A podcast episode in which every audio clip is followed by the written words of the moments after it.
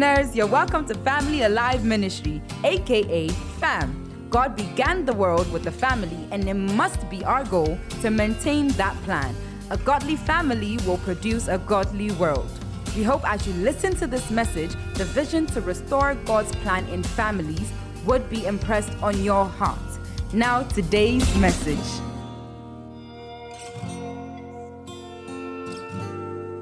I want to talk to you today about our priesthood in Christ. I believe that to fulfill God's vision for this church, we need to understand and plug in to our priesthood in Christ, because that is what is going to enable us and give us the tools necessary to changing the families. You've got families where fathers are not talking to sons, and sons are not talking to fathers. Mother is at father's throat, and father is chasing mother with Ben Kuta spatula. If it were the United States, father is chasing, okay, this is a danger zone, I'll come this way. Father is chasing mother with, you know what we call a singlet for gentlemen? You wear a singlet underneath. You know what it's called in the US? It's called wife beater. Yes, because back in the day, men used it to beat their wives. They used to chase their wives around and beat them. So a singlet, if you tell an American singlet, they don't know what it is. But if you see a wife beater, they understand. Yeah, anyhow. So those of you who know it but don't know the history, that's why it's called wife beater in the United States. So it tells you of a family that is not in harmony. If we must restore God's agenda for at the end time, we must find a way to bridge that gap. And God is giving us the tools to do that. And very soon we want to go to the Word of God. Come with me to Luke chapter number 1. And let's take it from verse number 13 all the way through 17. Luke 1, 13, 17. But the angel said to him, I read from the King James Version, fear not, Zacharias, for thy prayer is heard, and thy wife Elizabeth shall bear a son, shall bear thee a son, and thou shalt call his name John, and thou shalt have joy and gladness. Many shall rejoice at his birth, for he shall be great in the sight of the Lord, and shall drink neither wine nor strong drink. And he shall be filled with the Holy Ghost, even from his mother's womb. Now, he shall not drink neither wine nor strong drink. Tells you that he's about to take a Nazarite vow. Okay? How I wish the young men of today would take a Nazarite vow. You've got college students that are drinking all kinds of things. Yeah. Amen. Amen. And if you are in the house today, I'm not talking to you, but if you know you are talking to yourself, may the Lord help you. So this John from his mother's womb is not supposed to touch alcohol. Those of you who have listened to me a little bit, I told you about my upbringing and things like that. One of the things that we did growing up was actually to brew akpeteshie and sell. My grand aunt had a distillery, and she brewed akpeteshie, and we helped her out. When we're done, she gives us a gallon each. Those days, yes. But we'll sell, Charlie, I start doing business, you know. We'll go and sell and then keep the money for school fees and things like that. Myself and three other cousins of mine, none of us ever tasted akpeteshie. Not just akpeteshie. I don't know what beer tastes like. I don't know what any drink tastes like. From my childhood until now. So if God did it for me, even though I was raised around akpeteshie, so can you, amen? Amen? I don't know why I'm going this direction. Maybe it's a word for somebody, amen? Stop romancing the bottle.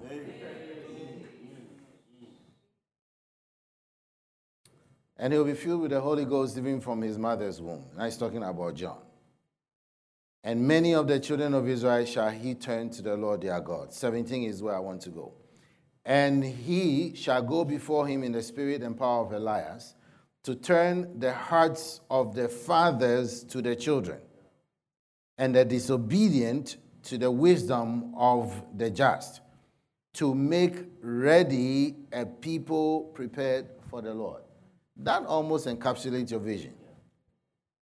To turn the hearts of the fathers to the son. Now, verse 17 is completely extracted from the very last word in the Old Testament, practically.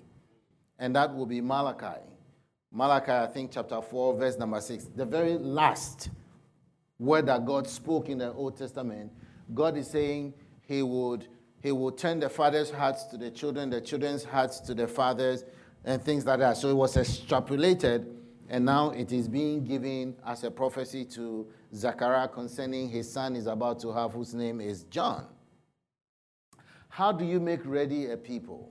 How do you make the father's heart be turned to the son's heart, and the son's heart turned to the father's heart? That is bridging. It's bridging a gap, isn't it? And making a family alive. We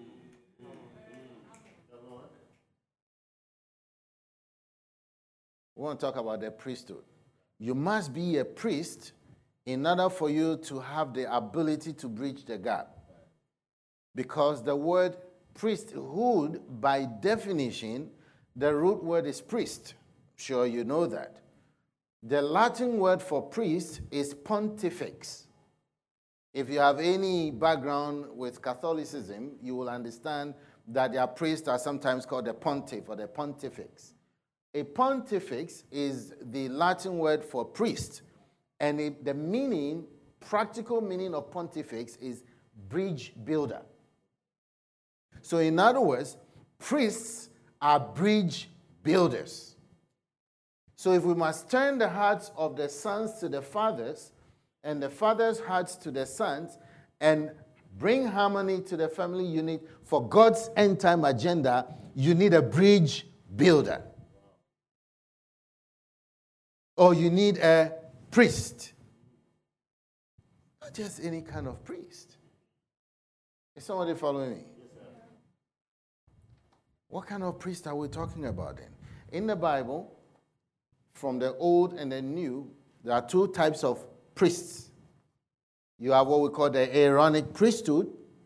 We want to see what priesthood fits the bill in order to be able to perform this function, so that we as Family Alive will be able to bridge the gap, to be able to set the family on course for God's end-time agenda. Is that all right? The Aaronic priesthood is the priesthood that is given to the tribe of Levi in the Bible. The tribe of Levi is one of the tribes, the essential or rudimentary, fundamental tribes that make up what we call Israel. One of the sons of Jacob, Levi. Those that come from that lineage, Moses, Aaron, and the rest of them, the priesthood comes from their line. Okay? Is that priesthood what we are talking about? That has the ability to unite or bridge the gap? Or there is another type of priesthood? I can tell you that it's not the Aaronic priesthood. There is another kind of priesthood into which we are being ushered. And I'm about to show you that now. Come with me to Revelations chapter 1, verse 6. Revelations 1, 6. Revelations is in the New Testament. Chapter 1, verse 6. Let's take it from 5, actually. And from Jesus Christ, who is the faithful witness, and the first begotten of the dead, and the prince of the kings of the earth, unto him that loved us, and washed us from our sins in his own blood, and have made us what? Made us what? Kings and unto God and his Father, to him be what? Glory and what? Dominion forever and ever. God's agenda for the earth has always been for man to have dominion. This dominion dimension that we're supposed to wield will be possible when we function in our priestly role, but not the Aaronic priesthood, because the Aaronic priesthood has no kingly dimension to it. Kings are supposed to rule. Right. In order for you to have dominion, you must be a king. Let me accentuate this for you in chapter 5 of the same Revelations. I like to teach, so when I do, I give lots of scriptures. I hope you don't mind. I believe in a scripture interpreting itself. Verse number 9 and 10, Revelations 5. And they sang a new song, saying, Thou art worthy to take the book and to open the seals thereof, for thou wast slain and hast redeemed us to God. Who do you think he's talking about? Jesus. Redeemed us to God by thy blood, out of every what? And every. And why did he have to redeem us? Verse number 10. And has what? Made us unto our God what? Kings and we shall reign on earth. The reason why Osofo Jesus was slain from before the foundations of the earth to call you and I is so that we can be made priests and kings. Jesus did not go to the cross to suffer that shameful, precarious death and vicariously die for you and I so that we can ride in big Mercedes Benzes. Let that be an afterthought. Seek first the kingdom of God and his righteousness, and all these other things shall be given unto. That one is an afterthought. It's a matter of course. Just do the kingdom thing. That one will come. But if you make that your preoccupation, you're going to miss the mark. Somebody here. Can I take this off so I can feel free? All right, because I'm about to start firing.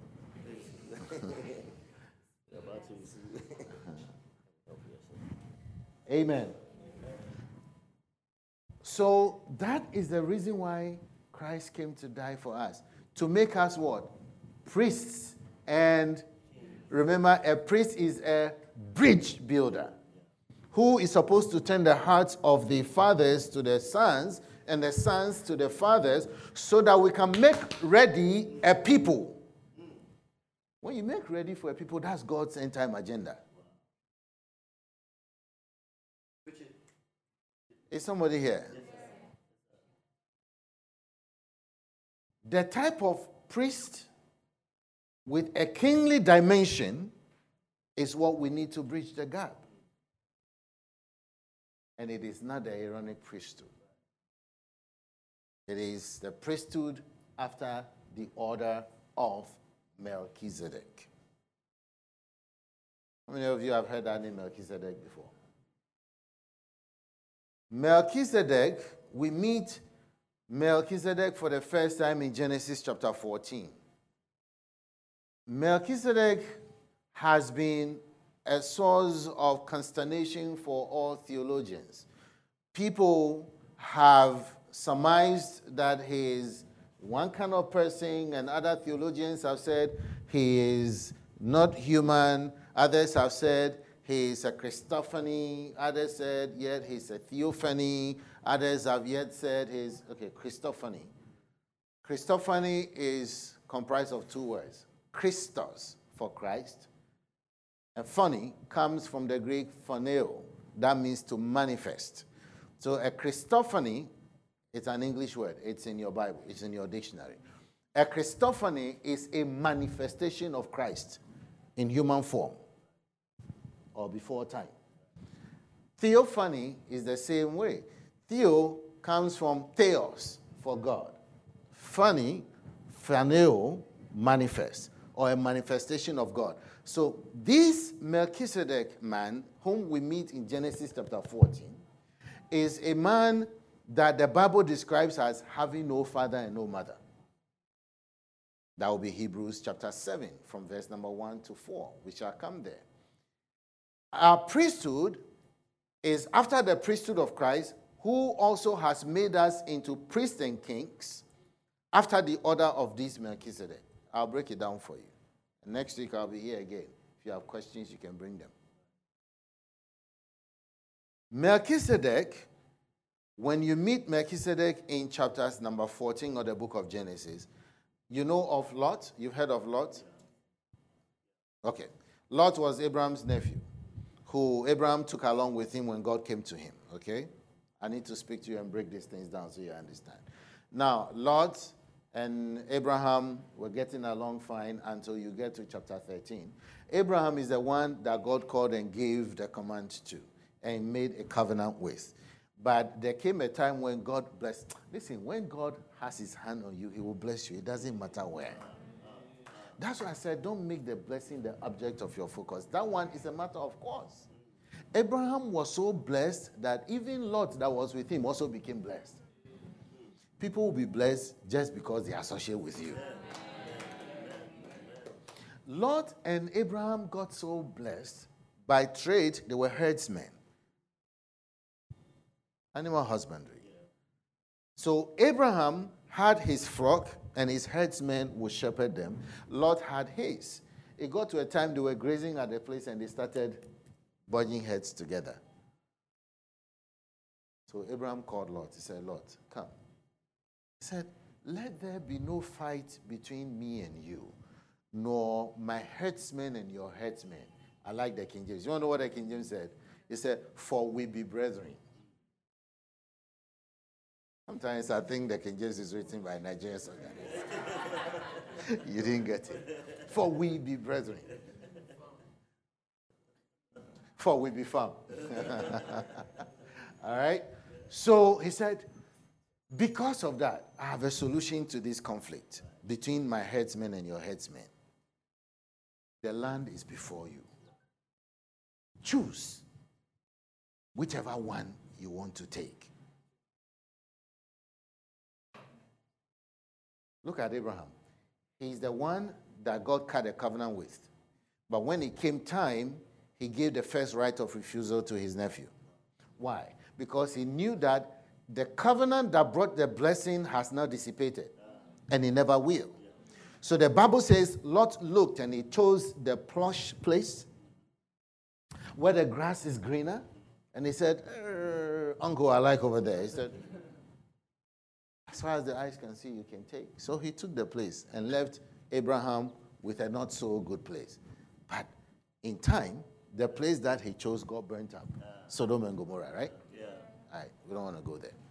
So this Lot, where he chose, eventually he got separated from Abraham. And then his people were attacked by a confederacy of kings who came together and realized that this guy was becoming stronger than we are in this place. So they came, kidnapped him, his people, and they took everything away. So word went back to Abraham. At this time, you have gone to chapter 14, that your nephew Lot, who has just taken off and is taking the plush place, he has been captured, and the people have taken him. And the Bible said, Abraham and over 300 trained soldiers from it. The man had his own personal army. You don't understand. There's no bodyguard. Some of our charismatic papas, they are going someplace. You see, macho man. The Lord is my light and my salvation. I shall not fear what man shall do. Anyway, I don't... Are you all right? Yes. Can we continue? Yes. Am I boring you? No. So Abraham got his trained soldiers, and they went after the Confederacy. They defeated them, and then he retrieved Lot, and he even got some booty. Okay? I won't tell you the story about it. Jesus is Lord. And got some booty. Booty is the spoils of war. And when Abraham was coming, he met one of the kings who was in the area where Lot was. He's an ally of Lot. And he said, well, thank you very much. Oh, my goodness. Thank you so much. You have done well. All right. Now, just the booty that you have, take as much as you want to take. And Abraham said, I love Abraham. Listen, when you have an understanding of the God who has made a covenant with you, you will not fear. You will always be steady. You will not be jealous. You will not be ahead of time, because you know he makes all things beautiful in his time. And you know what Abraham told him? He said, I will not take anything from you, from a thread to a shoe latchet, lest you should say, I have made Abraham rich. In other words, Abraham is saying, I refuse you the opportunity to boast that you are the one who blessed me. So because of that, even though I have rightfully gained this through warfare, I'll take not even a shoe thread, lest you should say, I have made Abraham rich. You know, that you go to, let me just, I love the Bible. You sure you want to listen to this guy? You get to chapter 15, and immediately, verse number 1, the Lord God came to Abraham and said, Abraham, I am your shield, and your exceeding great reward. Because you trust me. Abraham said, no, I'm not going to do it. He said, but for these men guys that helped in winning the war, maybe they can take something. Not for me. I refuse you the opportunity to say I'm the one who made Abraham rich. Because the God that I made a covenant with is the one who blesses me. Not long after, Abraham meets this person called Melchizedek. I went through all of that to show you. Enter now Melchizedek. Abraham paid a tithe to Melchizedek. And Melchizedek now gave him communion, if you will. He gave him bread and wine. This Genesis chapter 14. You are not in the New Testament yet. Melchizedek, theologically, almost is like a whirlwind. He disappears just as fast as he appeared. For a brief moment, he had an encounter with Abraham, at least according to the documents, biblical documents. And then Abraham gives him the tithe. He gives Abraham communion. We hear nothing of him again. That is what has led to the speculation about his background. Is he a real human being? Is he a Christophany? Or is he a Theophany? Now you understand. I think I'm a pretty good teacher. Won't you say that? Right.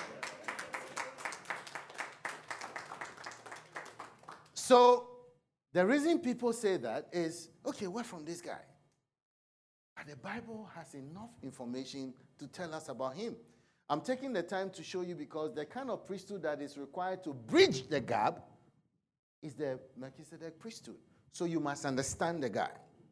And you must understand what he stands for. So I'm trying to lay the foundation. Next week we'll build upon it. And we'll talk about taking territories for the kingdom. Is that all right? So Melchizedek appears in 3 different books in the whole Bible. First, in Genesis chapter 14, when Abraham meets him. Second, he is mentioned, the next time he is mentioned is in Psalm 110. Okay? In Psalm 110. Then the third time he is mentioned will be in the New Testament, in the book of Hebrews. Chapters 5, chapter 6, and chapter 7. All right? Look at something interesting. Between Genesis 14 and Psalm 110, it's a time span of 1,000 years. David was not there when Abraham encountered Melchizedek. Yet David writes about him. After 1,000 years. Between Psalm 110 and the book of Hebrews is another time span of 1,000 years. The Hebrew writer did not meet David. Neither did he meet Moses. Yet he also speaks about Melchizedek in the same terms. What does that tell you? that the Bible, this is Apologetics 101, the Bible has only one author. One author called the Spirit of God. It's got to be one author. For something to happen 1,000 years later without corresponding and write exact same thing. And another 1,000 years later, exact same thing. The consistency tells you that there is only one author. That is why there is such a term in theology called theonostos. 2 Timothy chapter 3. All scripture is given by the inspiration of God. That word inspiration of God, the original translation is theonostos. In other words, all scripture is God breathed. God breathed the scriptures alive. Scriptures are living.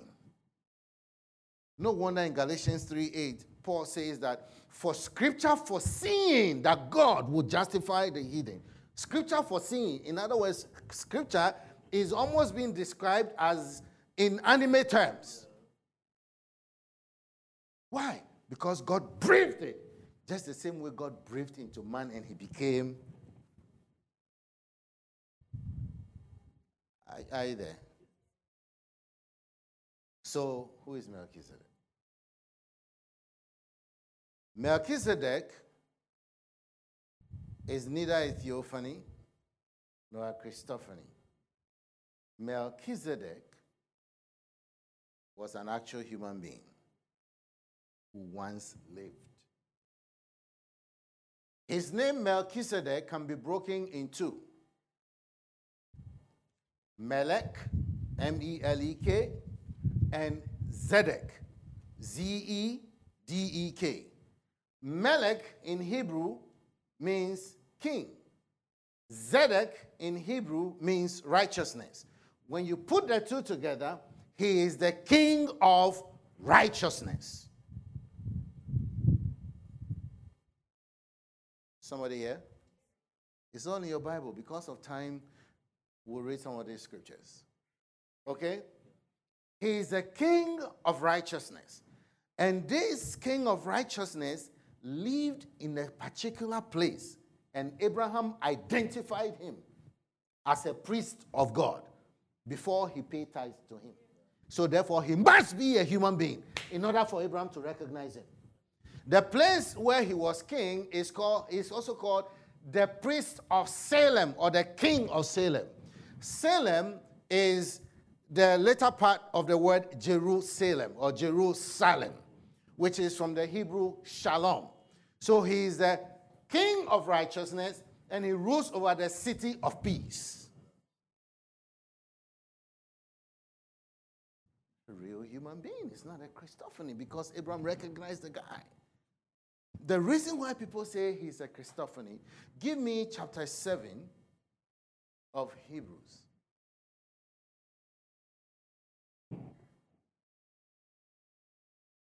I don't know about you, but I'm enjoying my own message.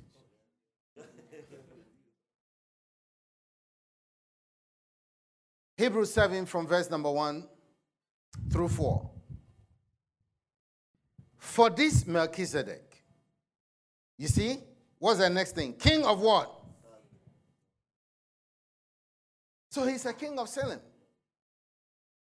Melchizedek, okay, the Aaronic priesthood, they were only priests. There was no kingly dimension. But this man was a ruler and at the same time a priest. When I taught this to the class, I gave him this example. I said, Melchizedek's role will be akin to the Dalai Lama.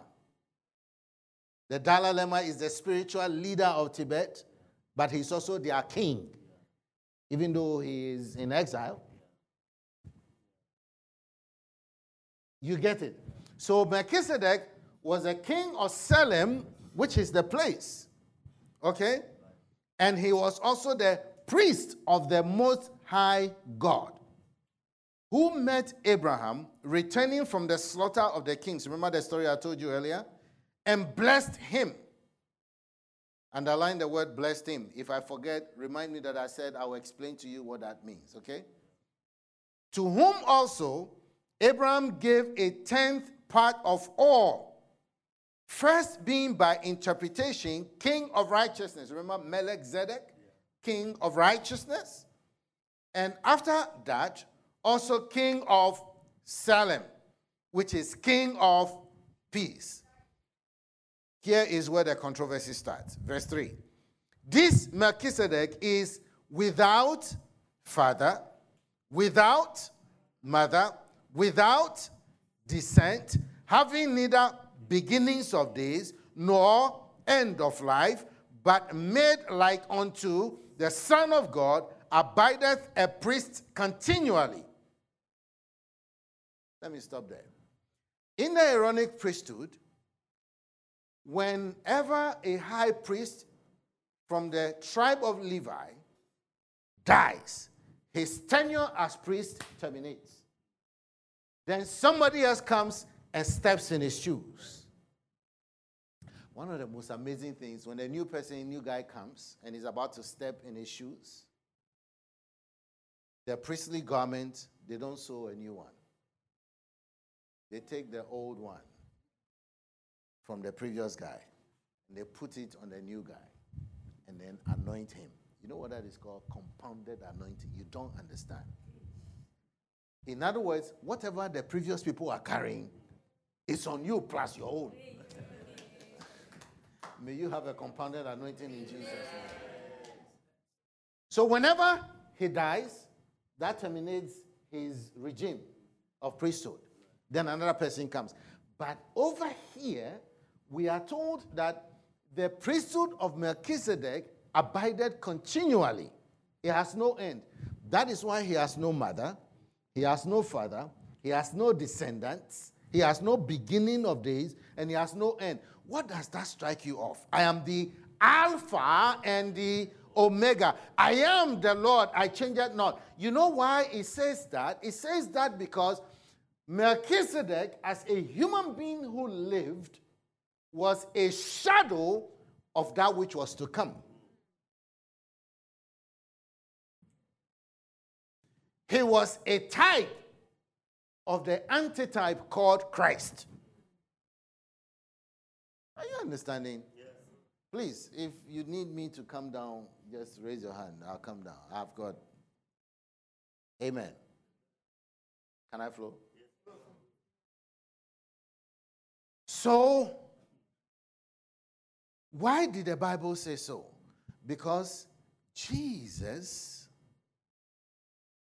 must enter into the heavenly Jerusalem, the most holy place, to plead on our behalf. And you only go there as a priest, a high priest. But there is a problem. The high priests that go to the most holy place are from the tribe of Levi. Jesus, if he must be a priest after the order of the Aaronic priesthood, does not qualify because he's not from Levi. So therefore, the one who pre-shadows Christ must also not have a tribe.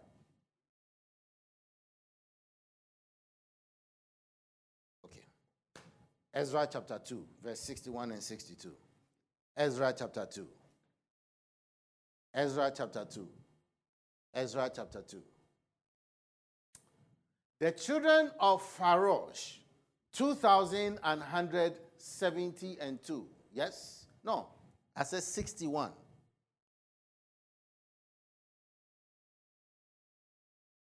And of the children of the priests. Now listen now. These are people who, after the captivity, have come and are trying to find their lineage to see how many of them qualify for their priestly line. In order for that to happen, records must be opened and you must be located. Your lineage must be traced to that of the priesthood. Okay? So we're reading. And of the children of the priests, the children of Habiah, the children of Koz, the children of Barzillai, which took a wife of the daughters of Barzillai, the Gileadites, and was called after their name, 62. These sought their register among those that were reckoned by genealogy, but they were what? Not found. Therefore, were they as polluted, put away from the priesthood. So because their genealogy could not be traced from the line of the priesthood, they were put away from the priesthood. They could never become priests because they never came from that genealogy. In other words, you must be from the lineage of Levi in order for you to qualify. If Jesus must be a priest who will service God in a holy place and a most holy place, saving you and I, interceding for you and I, he would woefully fail if it is after the Aaronic priesthood. Therefore, it must be after a certain order which predated the Aaronic priesthood, because Melchizedek lived before Aaron. It must be after a priesthood which order is after a man that had no genealogy, so that Jesus will qualify.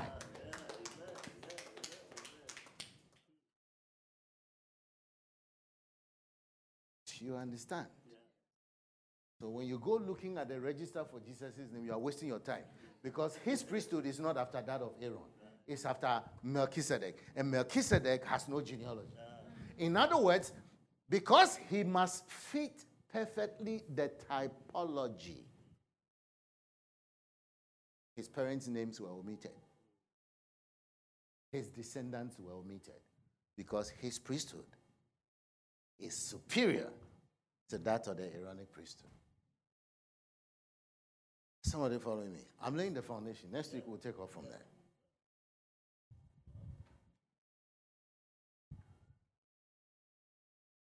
Melchizedek, as I start to wind down now, let me take you to Psalm 110. I don't want to overfeed you. Make sure you take notes when you go home. Go digest on it. It's very interesting. So the type of priesthood that we have is after the order of Psalm 110, 1 to 7. There are only 7 verses. The Lord said unto my Lord, sit thou at my right hand until I make thine enemies thy footstool. By the way, stop. The Lord said to my Lord, who is writing? Who is writing? David. I've told you this before, right? David is a man writing here on earth. And he said, I am hearing something in heaven. God is speaking to God. The man is here, but he can intercept heavenly conversations. No wonder he's a man after God's own heart. He said, I hear. The Lord said to my Lord. God is speaking to God. You think I'm being blasphemous? You have to read Hebrews chapter 1. The Bible says, and of the Son he said, thy throne, O God. God is writing. And he said, of the Son he said, thy throne, O God. God is calling Jesus God. I hear God say to God, the Lord said to my Lord, sit down at my right hand until I make thine enemies what? Thy footstool. The Lord shall send the rod of thy strength out of Zion. Rule thou in the midst of thine enemies. Verse 3. Thy people shall be willing in the day of thy power. In the beauties of holiness from the womb of the morning, thou hast the dew of thy youth. 4. The Lord hath sworn and will not repent. Thou art a priest forever after the order of what?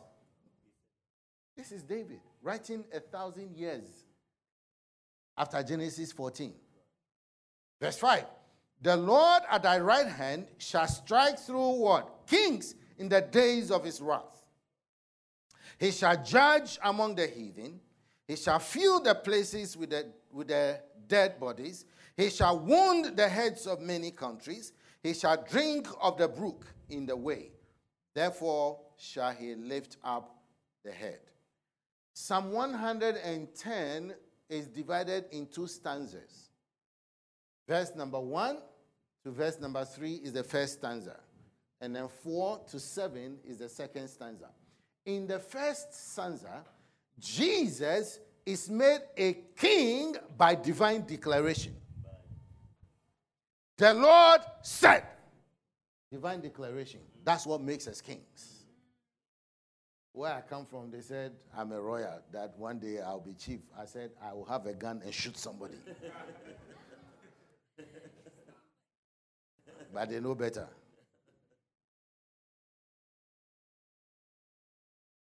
They would try and lure you and find when you are the most unsuspecting. Then they will cut something and put on your leg and they said, now you are. No, no, no, no, no. This type of priesthood is deliberate and intentional. God is saying it. It's a divine declaration. The Lord said to my Lord. So his kingly anointing is by divine declaration. That's in the first stanza. But his priestly anointing is by a divine oath. Second stanza. The Lord has sworn. It is there. Verse 4. The Lord has sworn and will not repent. What is the swearing? Thou art a priest forever after the order of Melchizedek. Divine declaration makes him king, and a divine oath makes him a priest. Therefore, he's our kingly priest. And if we must rule in the midst of the people, bridging the gap as priests, you must know the type of priest you are. In conclusion, listen. What's your name, madam? Ajua, do you know you're a priest? I didn't say priestess. Priest Ajua. Hallelujah. That sounds good. Yeah. Your name, sir? Ellie. Priest Ellie. Yeah. Madam. Vivian. Priest Vivian. On and on and on. We are priests. Listen. Stop bugging Pastor Rod. Pastor Rod, pray for, intervene for this, intervene for that, and do this, and fast for me. If he's fasting for all of it, the man is already small. We're trying to get him to put something up.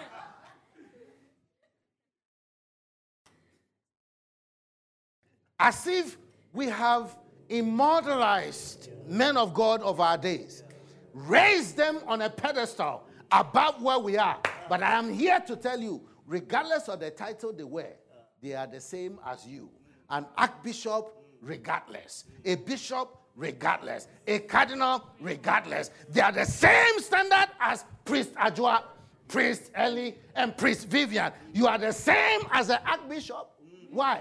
Because God has made us priests and kings. For we are what? A royal, a holy nation. We are called forth by God to show his glory. All of us. It is a kingdom of priests. Nobody is higher than the other. When you elevate somebody above you, then you see them as your mediator. And you see them as the one that leads you to God. No, that is not the case. Jesus is the only mediator. For there is only one mediator between God and man. The man, Christ Jesus. No other man. Do you understand?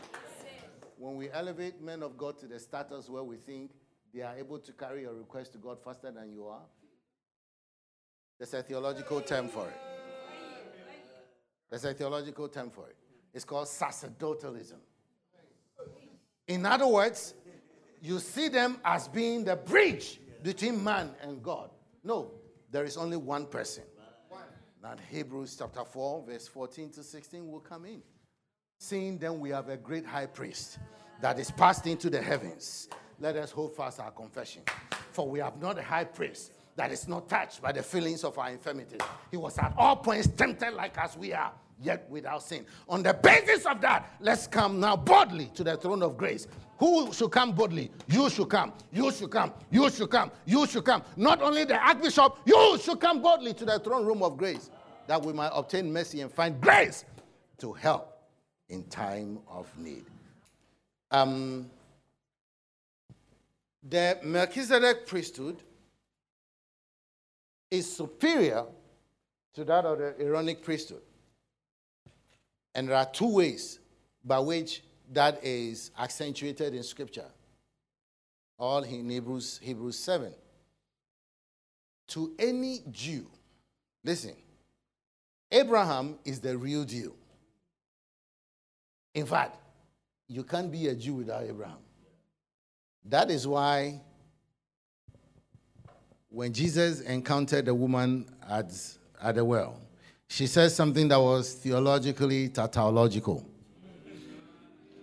The woman said this, "You know that we Samaritans have nothing to do with you Jews." Remember that? And then she proceeded, here comes the tautology. Our father Abraham. We have nothing to do with you Jews, but our father Abraham. How can you say they are Jews, but your father is Abraham, and their father is not Abraham? So to the Jew, Abraham is an untouchable, sacrosanct. Yet, when it comes to Melchizedek, Abraham becomes a small boy. Because Hebrews will tell you that it is the greater that blesses the lesser. So Melchizedek, being the greater, blessed Abraham. That's number one. Number two, way of Bible proving that the Melchizedek priesthood is superior to that of the Aaronic priesthood is the fact that Melchizedek received tithe from Abraham. And then the Bible went on to say this. Read the whole of chapter 7 of the book of Hebrews. It says that of all the tribes, which of the tribe takes tithe? Tribe of Levi, because they are the priesthood. The Hebrew writer says, even Levi that takes tithe from among his friends, that Levi, he himself, he paid tithe to Melchizedek. Tithe collector paying tithe. So who is greater? The one receiving is greater, right? Yeah. But how did Levi pay tithe to Melchizedek? Levi wasn't born when Abraham encountered him. Yes, sir. The Bible said, for he was still in his father's loins. At that time, Isaac had not even been born. Yet the Bible said, Levi paid tithe to Melchizedek. Why? Because Abraham paid tithe. Whatever you do to God, see, Christians of today, we are only inundated and preoccupied with negativity and curses and all kinds of junk. Junk, gibberish, things that should have no bearings whatsoever. Is that not what they call it? Numi? Okay, I'm sorry. I can't speak their language. You know. Those people who, you know, anyway, you see, you are getting me off track.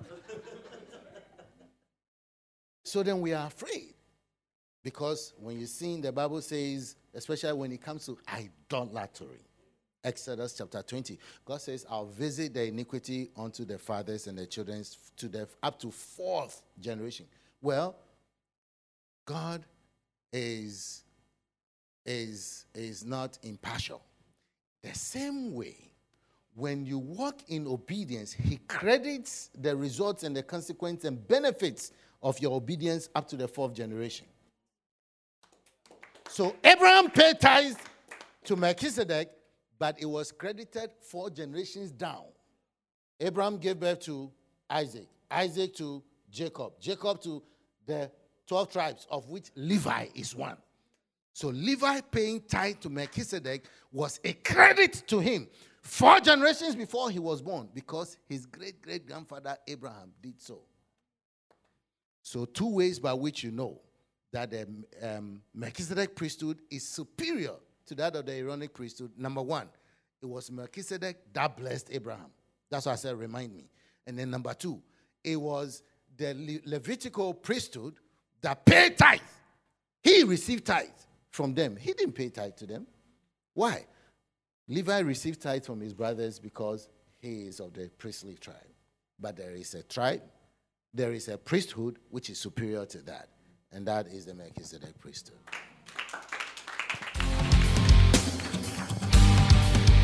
We hope you were blessed by this message. For more information, please visit our social media websites on YouTube, Instagram, and Facebook at Family Alive Ministry. Please subscribe, follow, like, and share. God bless you and have a great week.